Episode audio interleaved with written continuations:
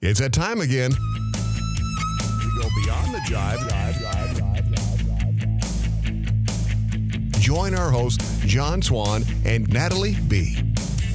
Brave the sting of beekeeping to reap the sweet rewards. All you Hive Jive junkies out there, this is the Hive Jive.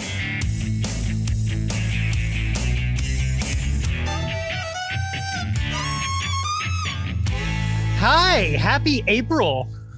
Hi, happy April to you. Happy spring. Happy spring.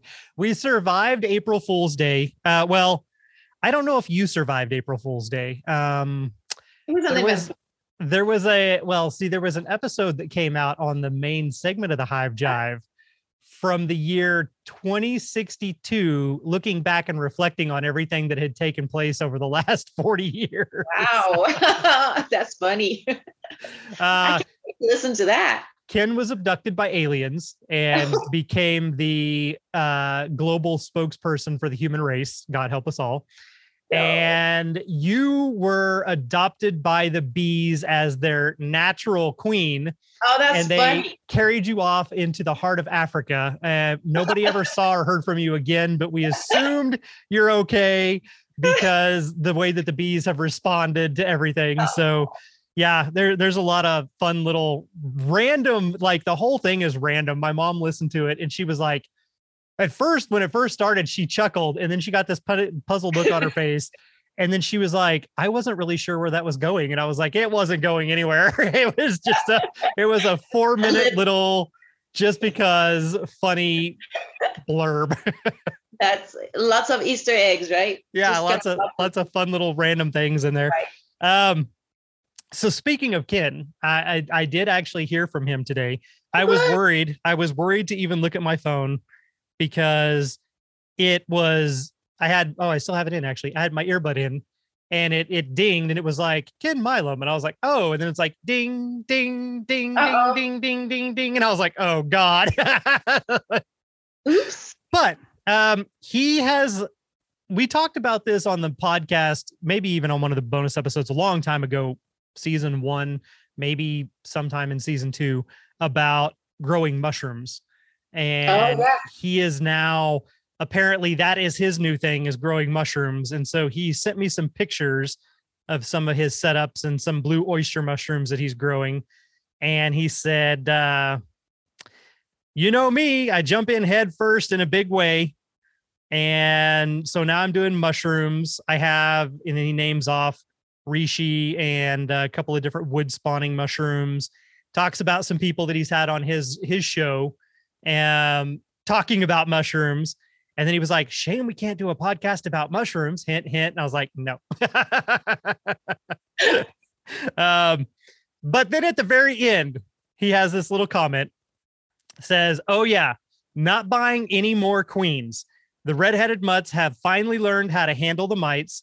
All of my colonies with purchase queens died, and my feral colonies are the only ones left, but they are surviving and doing great. Gonna feed them today there's so many things that I could unpack from that message, but I'm right. not going to. well, I do agree with him though that buying queens constantly is actually a losing proposition in the end. It's not sustainable, and I would argue that a lot of the queens that are available from breeders are not the best quality. They're reared from grafts. They're reared at you know um, they're caged when they first get out and or just after they get mated, they don't get enough time to mature. There's all kinds of reasons why it's kind of a losing proposition in the end if you do that too much. I would agree in some regards. Mm-hmm. Um, but taking the subject matter into context, I would also wager that it's unknown which colonies truly had purchase queens still and which ones oh, didn't because they may or may not have swarmed that's a different issue. Yes. Uh huh. They may or may not have swarmed. So you may have put a purchase queen in there and now she's gone and you don't know because you didn't check.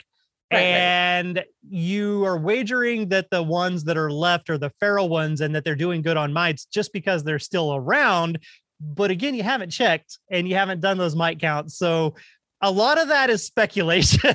I mean, speculation that is interesting, yeah. correlated into a response. Okay, that that, that makes sense now. I, I I you've worked with Ken quite a bit, so you know how it functions. but- yeah, yeah, yeah. So that was uh that was just my little funny haha. But there's an update for everybody on Ken. He is still out there and he is still doing well. I did blatantly ask him, I think it was a couple of weeks ago, how many of his colonies survived. He responded with a thumbs up. and that's all he ever said. No, no numbers. No, it's just a thumbs up. So that's a good sign. yeah so i did try because he was he was like i think it was um i told you about the one he sent me the picture of like a winter wonderland and it was about oh dear this is going to be really hard because the bees didn't have enough food and i was like again you didn't you know did you go in there and look and see how much they had or do a heft test or anything? But then i was like well so how many colonies you know finally made it after after that last freeze and everything was over like what do you have left? And i got a thumbs up. Lots of thumbs up. so anywho um i think oh one other little little thing for people listening well this is this is one of those tricky things. I can say this and then it- you may or may not ever hear it so it may not matter but i have been made aware. So we had video issues late last year or like mid last year where the app would not play videos. It would tell you that the video didn't exist or that there was an error but if you went into the web browser the web browser would play the video. Mhm. now we are getting like every third video for whatever reason is not playing um, these are from from patrons that have sent messages over the weekend.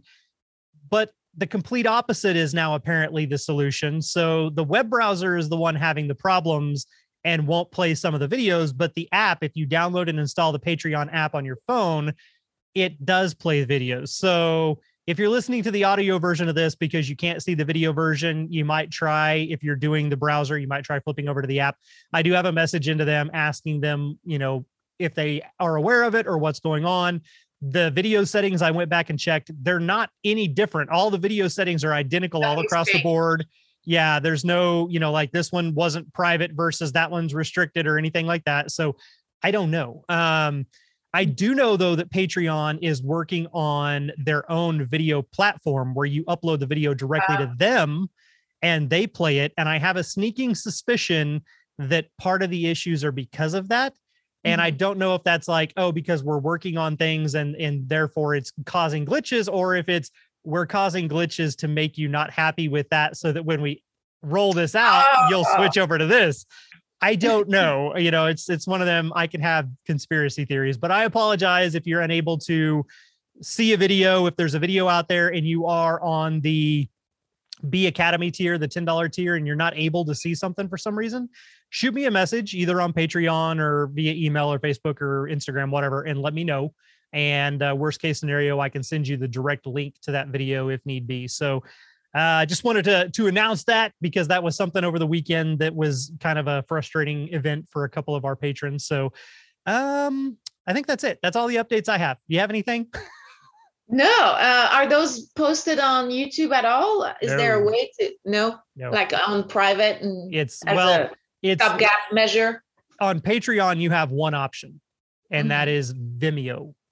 Oh, okay. you have to upload them to Vimeo and then you can share the link from Vimeo to Patreon and Patreon then displays the image. And that first time that there was the problems, Vimeo had updated their so- their software and their uh, coding Mhm. and Patreon when they updated theirs, they only updated half of it, which is why the app wouldn't work but the web browser would. And they've Okay. since got that fixed, but now we're having other issues and Vimeo hasn't done an update, so that's why I was speculating it's it's on Patreon side, but anyhow um no they are not out there on youtube or anything it's it's patreon specific only So hopefully it's just temporary. hopefully so So, or hopefully they roll out their their own video thing right. because i'm perfectly fine it saves me a step if i can upload directly to patreon then i don't have to because right now i do it i edit it i upload it to vimeo vimeo has to upload it then convert it then generate the link then i have to add the link back to patreon and patreon then generates the video it's it's ridiculous That so sounds complicated. It's fun.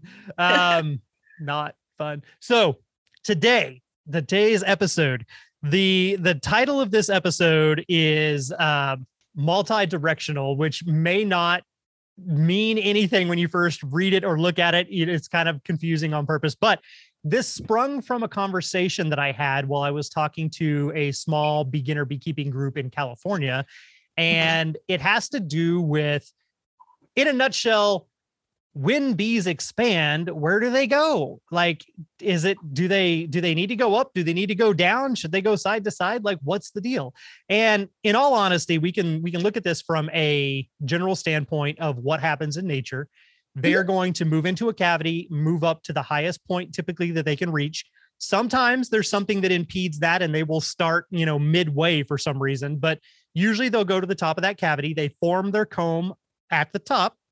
The the single comb starts and expands downward and outward until it reaches the constraints of whatever it's in. Then they build another comb beside that. So you're getting downward expansion and you're getting horizontal expansion all at the same time.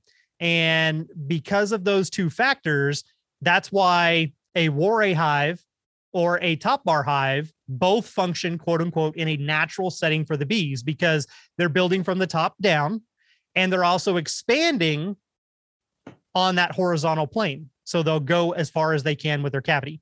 Now, the one thing that that does not explain is a Langstroth hive, because in a mm-hmm. Langstroth hive, they start at what was the top, and then you put a new box above that, and suddenly there's a void of space above their head, which technically invalidates the way that they would do it in nature.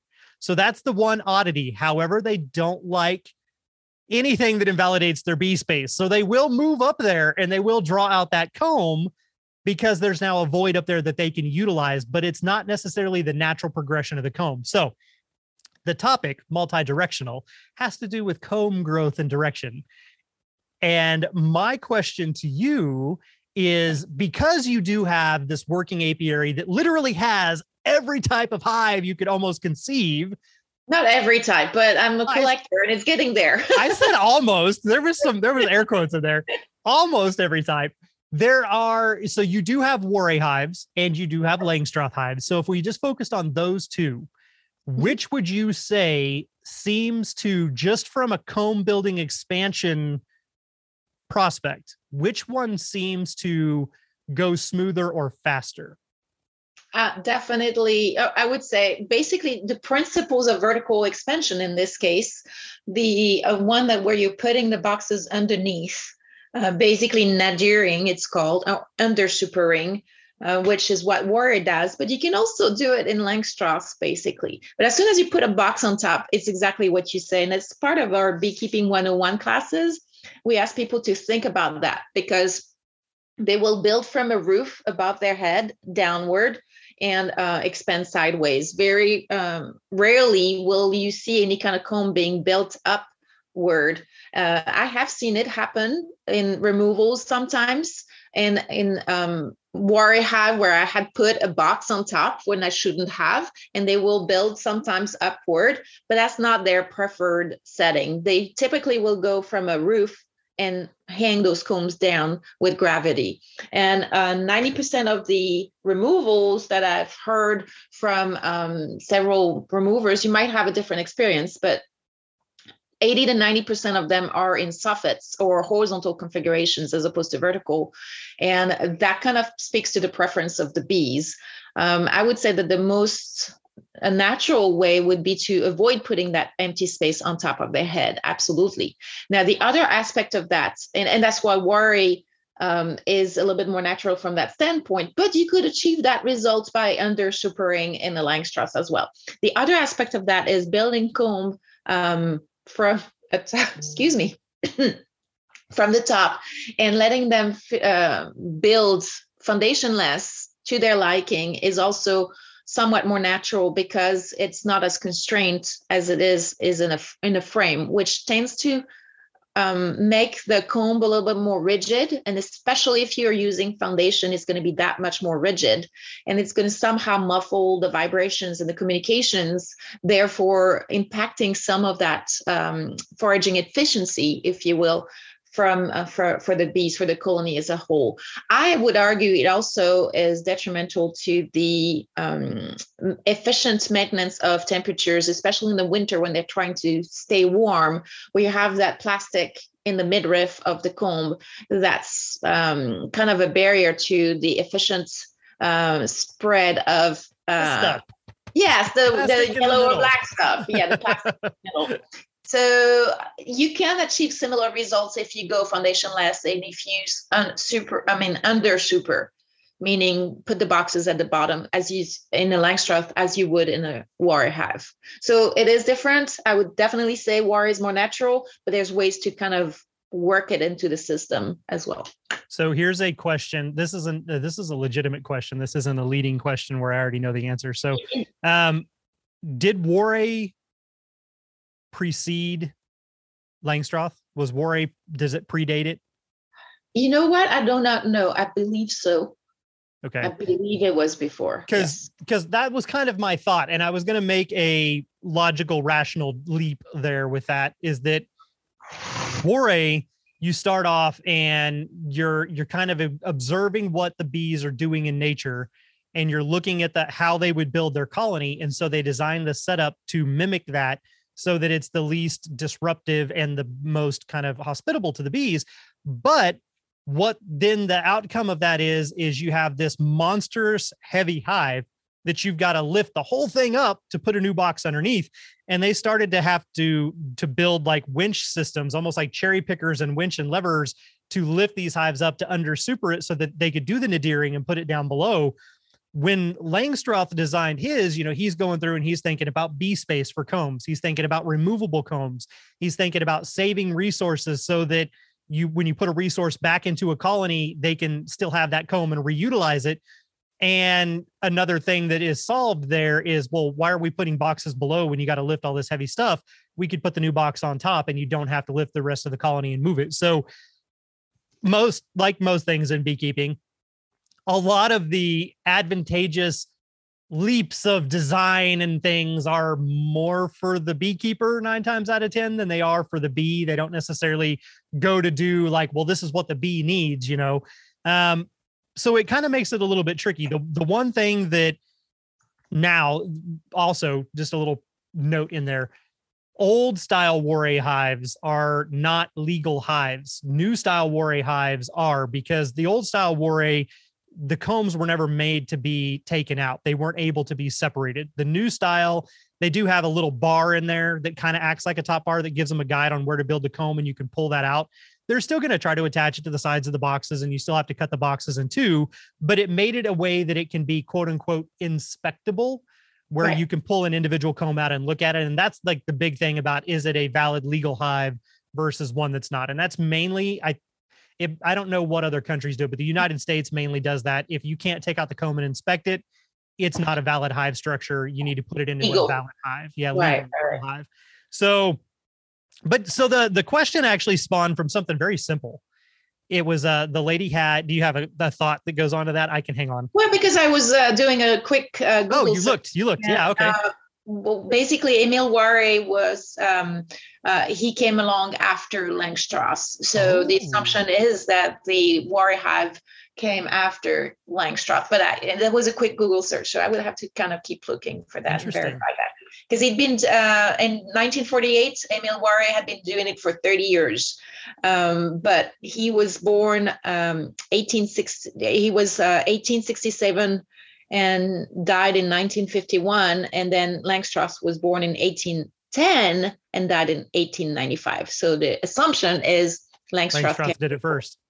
Interesting. Mm-hmm. So that's the opposite of what I was thinking then. So they mm-hmm. they took the Langstroth concept and tried to make it more natural, mm-hmm. taking away some of the aspects that Langstroth had put in to make it more beekeeper friendly. But you know, I don't know if uh, a lot of people know that, but if you read the the writings of um, Langstroth, first of all, he was not necessarily the first inventor of that. He's the one that commercialized it and made it more uh, popular. But the concepts uh, uh, in the book that he wrote about the Langstroth hive, it was very well insulated. Was it was made, I think, out of glass inside as in a layer of um, vacuum, basically to insulate the hive a lot more.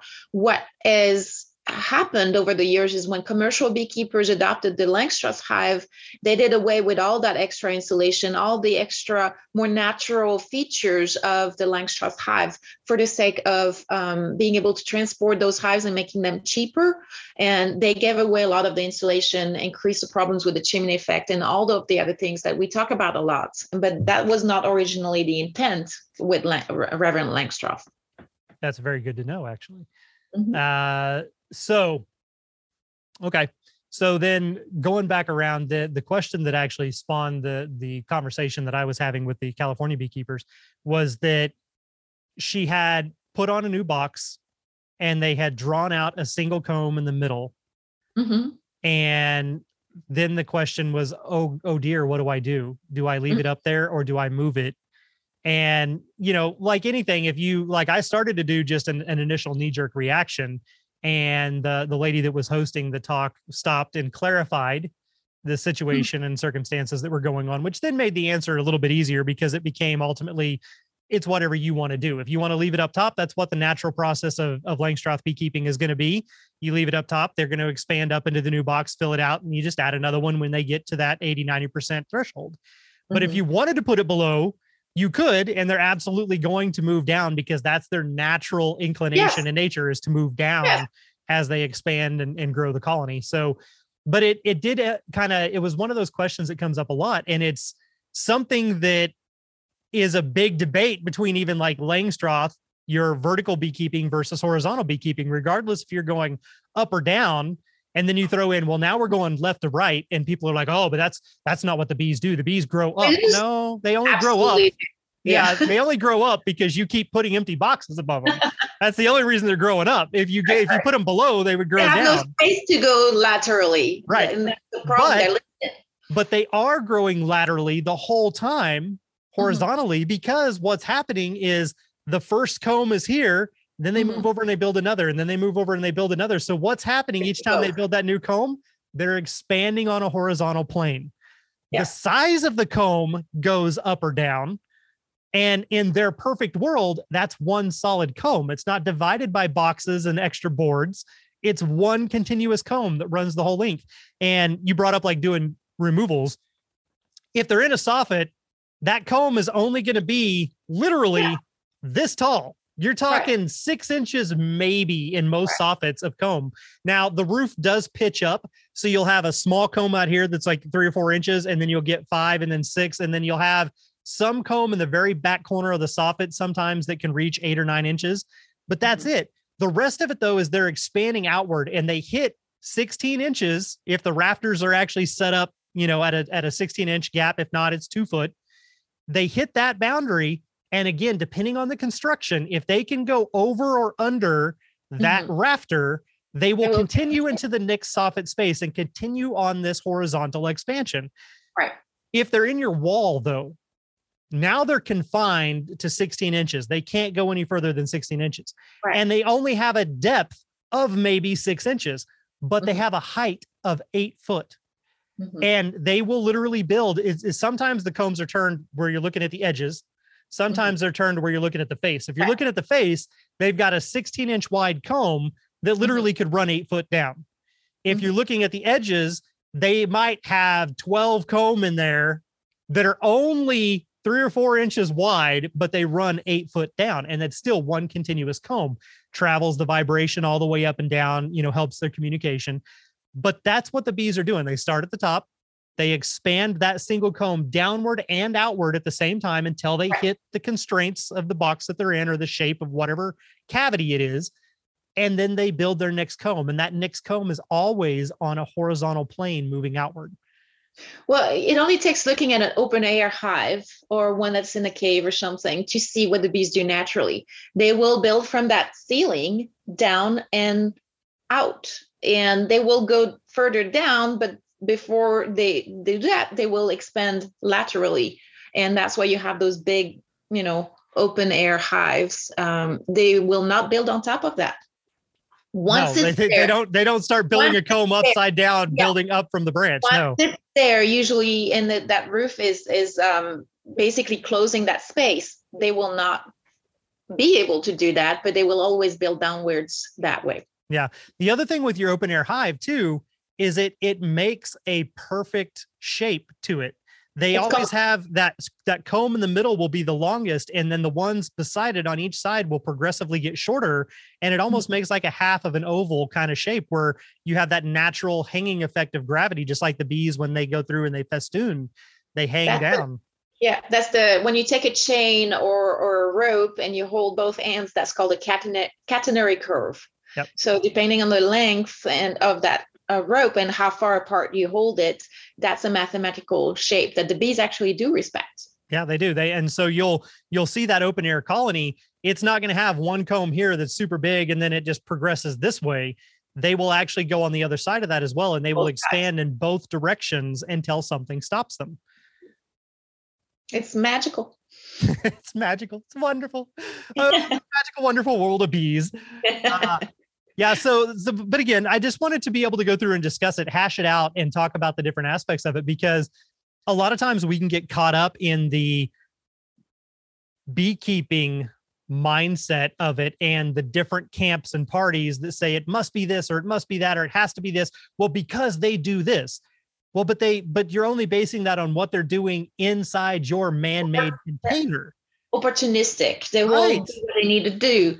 Um, now, if they're going to build vertically, usually they do prefer when it's well insulated on the outside. But the other aspect of this is if we are going to give them man-made um, boxes, we need to keep in mind what that implies on the thermodynamics level, right? If you have a vertical cavity that's poorly insulated, you have a huge chimney effect with potentially some condensation at the top that's uh, falling on the bees and uh, highly inefficient heating patterns in the winter and that air that hot air is tends to escape at the top if there's a, any kind of opening. And in the summer that's the opposite where it gets super hot at the top and it tends that cool air tends to escape. So it's highly inefficient if you don't have the insulation around it. Um, if you have a horizontal configuration that brood nest is sitting right there under the bars under the top.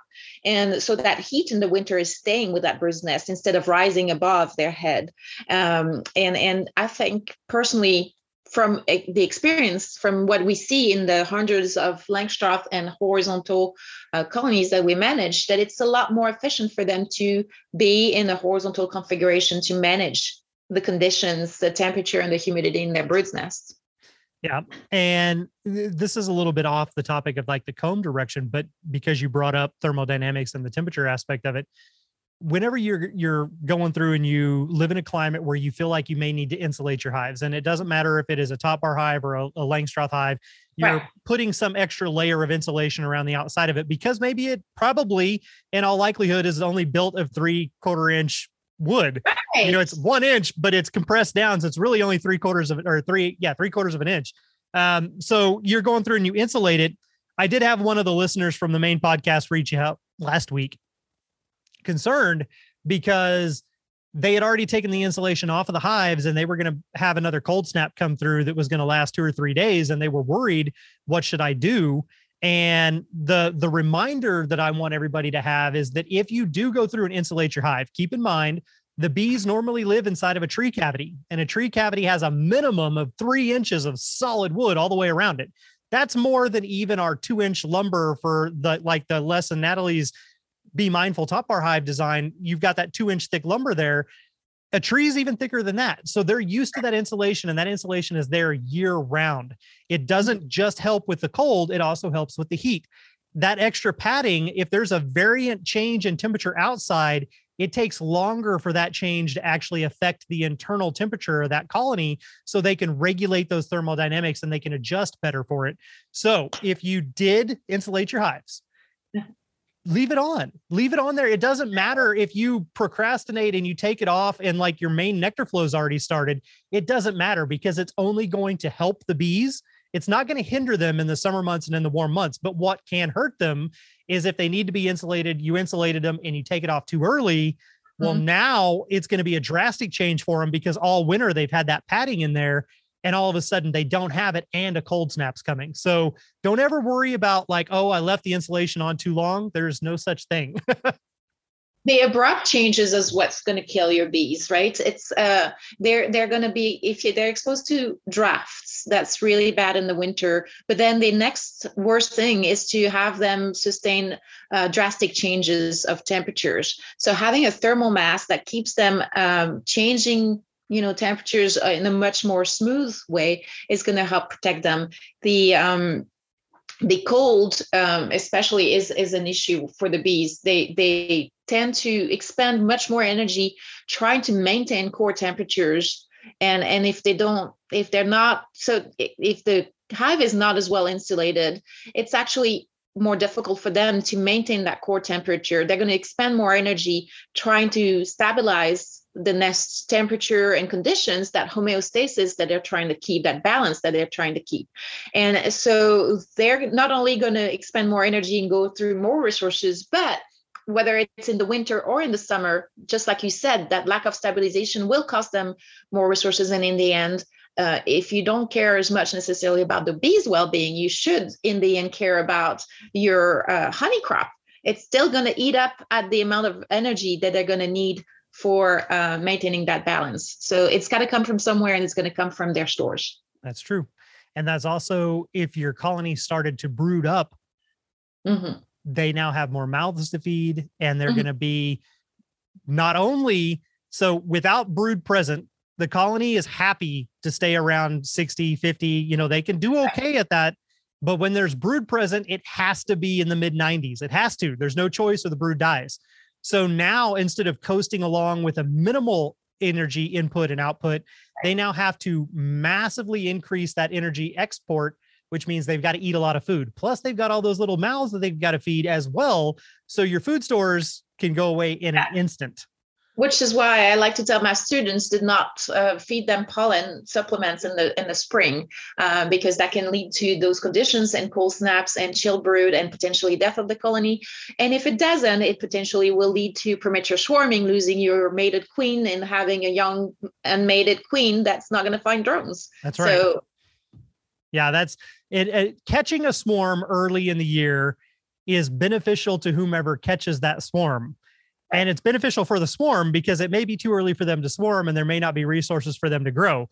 But the colony that that swarm left oftentimes can be screwed because exactly what you said it's too early. There's no drones available to mate with.